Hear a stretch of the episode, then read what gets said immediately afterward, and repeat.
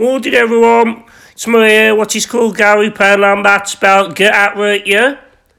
Gary, and Poundland is spelled put up with the L-I-N-D, as I say, like the shop, but not spelled the same. Oh, well, welcome to my uh, podcast, what is called Fifty Shades of Gary, starring me, Gary Poundland. Each week I'm going to read a new chapter from the book that I write in what is called Fifty Shades of Gary, as I say, starring me, Gary Poundland.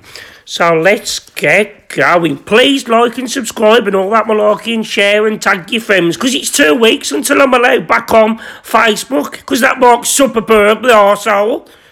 Oh well, I'm not going to spend my time him now. This is Fifty Shades of Gary.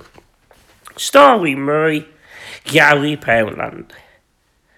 Chapter 1 Contemps. It was a Tuesday afternoon. The weather outside was absolutely terrible.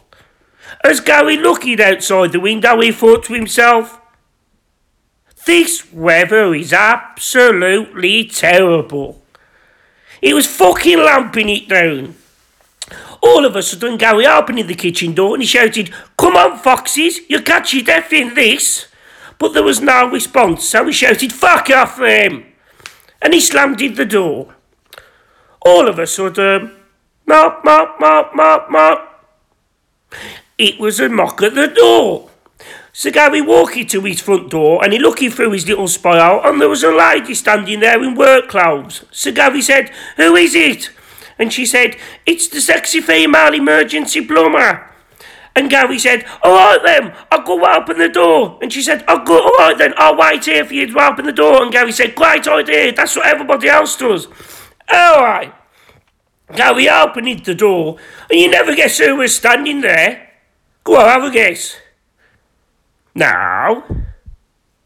Now. Anyway, it was a sexy female emergency plumber. She was telling the truth. What a stroke of luck.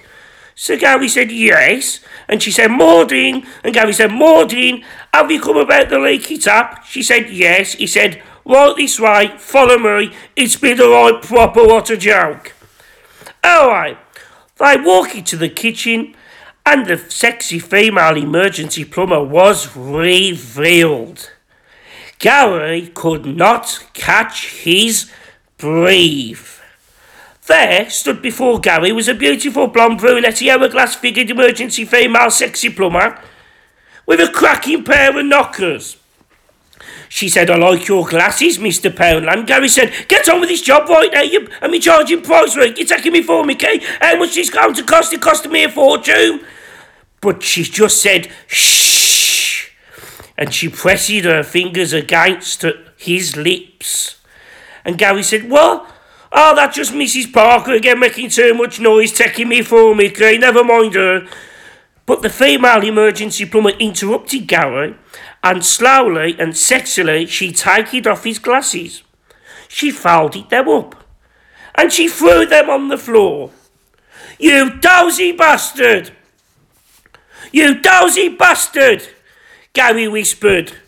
Do you know how much they cost? But she just ignored it, Gary. She was totally in thy zone. She was Randy, and she pushed him back onto the kitchen table.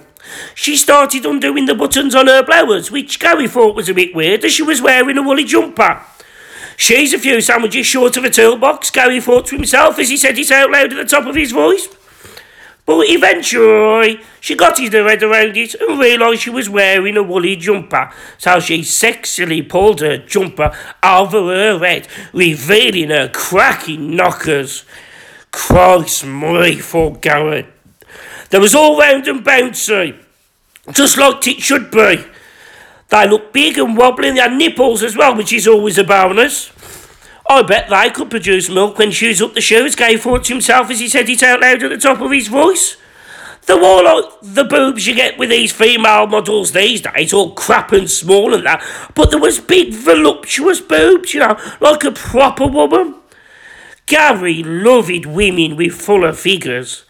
Gary hadn't seen to find a pair of knockers since he was accused of spying on Mrs. Parker, but was actually looking at the total eclipse through a knockerlers. Get down off that fence, you filthy preview! Mrs. Parker had shouted. Fuck off! Gary wittily replied. I'll fetch my son and you, said Mrs. Parker. Are we going to have a good chance of fetching that bastard? He's been in Featherstone prison that 18 months and he's still got another six left. He's on the non-swing. All right. Eventually, a big fat Anthony got out of prison and he bites Gary's nose.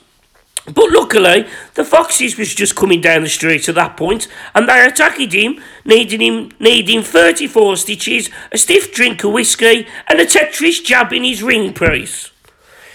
Oh, I've got a bit off track here. Anyway, you know, back in the kitchen with a sexy female emergency plumber. It's like a side story. Alright.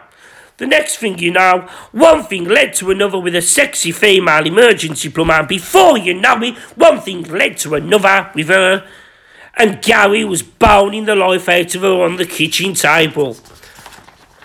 They was banging away like a shithouse door in a gale.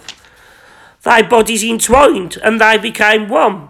They were just two lost souls swimming in a fish bowl, year after year, and for a tiny moment they were content. This is absolutely great, said Gary. Let's try anal. But Gary didn't realise how much it would hurt, so quickly he screamed, Get out my arsehole right now!